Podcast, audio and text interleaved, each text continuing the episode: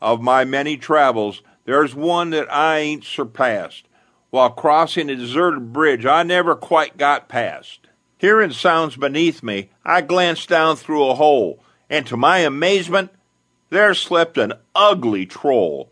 Now, people speak of fables, mythologic fantasies, but I can't help believing in everything I see.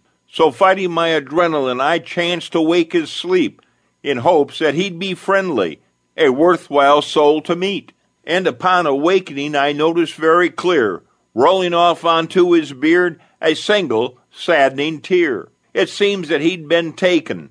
No one ever dared. Others, they just ran on by. They couldn't control their fear. And as we sat there talking, the hours just slipped on by. All the while I kept thinking how glad I was I tried. 'Cause also many times in life, in fear we run away and leave behind what we've gained, if only we had stayed.